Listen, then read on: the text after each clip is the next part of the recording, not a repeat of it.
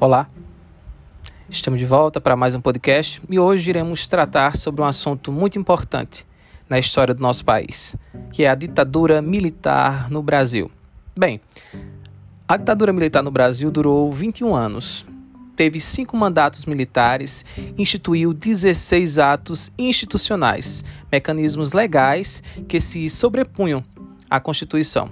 Nesse período, houve restrição à liberdade, repressão aos opositores do regime e censura. E para que você entenda um pouco mais sobre esse momento da história brasileira, é importante nós entendermos o que estava acontecendo no Brasil antes da ditadura militar. Antes de entender, esse processo todo do período militar no Brasil, é preciso compreender os eventos que levaram até ele, é bem verdade.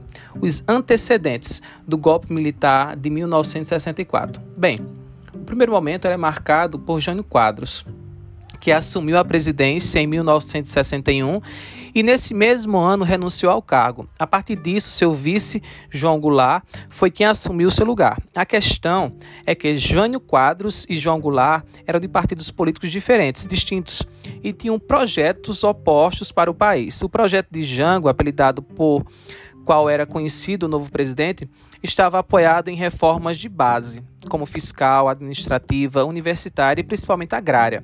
Além disso, o presidente era um representante trabalhista do legado de Getúlio Vargas. Assim, como mencionado, a reforma agrária era uma das principais propostas do governo de Jango e também a que mais gerava polêmica, afinal era combatida pelos grandes latifundiários e por grande parte dos parlamentares no Congresso Nacional.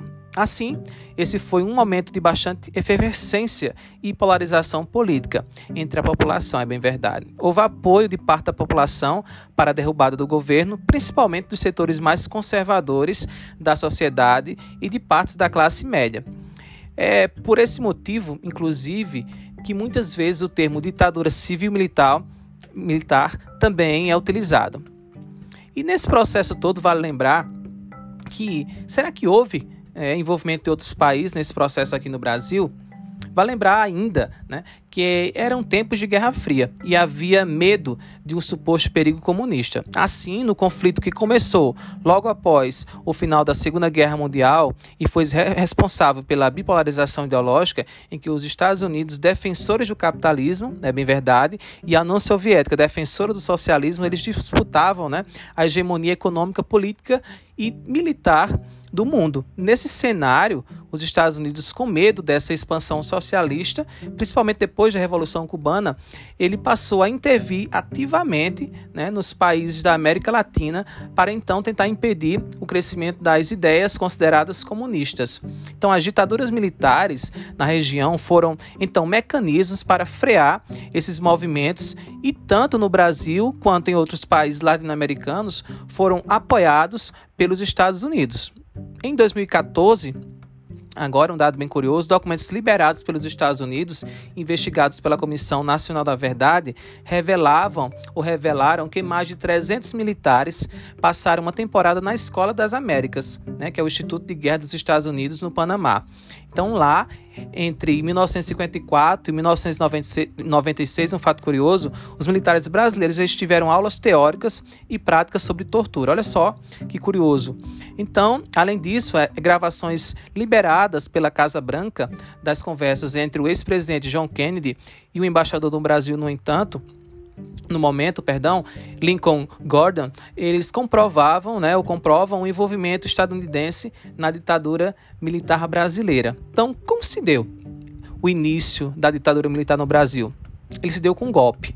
No dia 30 de março de 1964, tanques do Exército foram enviados ao Rio de Janeiro, onde estavam o presidente Jango. Então, 3 dias depois, João Goulart partiu para um exílio no Uruguai e uma junta militar assumiu o poder no Brasil. E no dia 15 de abril, o general Castelo Branco, ele toma posse, tornando-se aí o primeiro de 5 militares a governar o país durante esse período.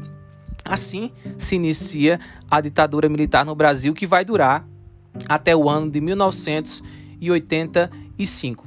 Vamos conhecer mais detalhes dessa história?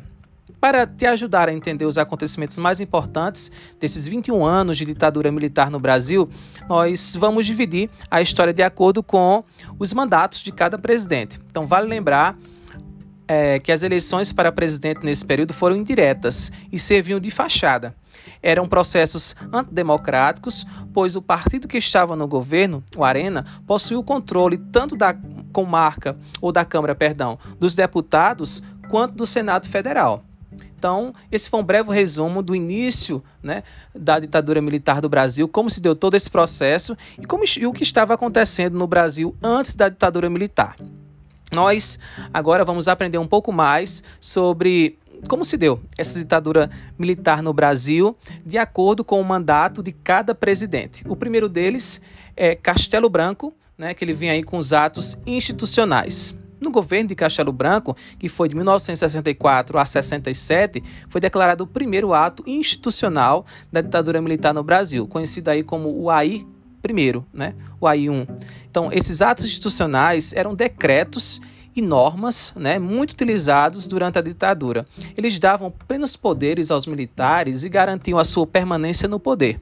Dentre os as principais medidas asseguradas pelo AI-1, né, estavam o fim das eleições diretas, isto é, a partir desse momento as eleições para presidente seriam feitas pelo Congresso Nacional e não pela população. Nesse mesmo governo, as eleições diretas estaduais também foram suspensas, né? E em 1967 uma nova Constituição entrou em vigor. Em 1965, por meio do ato institucional número 2, todos os partidos políticos foram fechados e foi adotado o bipartidarismo, ou seja, a partir desse momento passaram a existir apenas dois partidos, a Aliança Renovadora Nacional, Arena, e o Movimento Democrático Brasileiro, MDB. Então, enquanto o primeiro apoiava o governo, o segundo partido representava a oposição consentida. Mas atenção, havia várias restrições à sua atuação. Essa medida, ao mesmo tempo em que fortalecia o poder executivo, proporcionava uma imagem de legalidade da ditadura, pois mantinha o Congresso Nacional em funcionamento, apesar de ter sido fechado em alguns momentos. É bem verdade. Além disso, unir todos os partidos de oposição em apenas um partido, o MDB, também foi uma estratégia dos militares de facilitar a repressão aos opositores do regime. O AI-2, né, mudou ainda dispositivos constitucionais, alterando o funcionamento do poder judiciário e concentrando cada vez mais poder ao executivo. E por hoje é só, encerramos aqui, né, o resumo do primeiro governo, né, do primeiro presidente Castelo Branco e seus atos institucionais, e nos próximos podcasts iremos dar continuidade a esse conteúdo. Eu espero você. Até lá!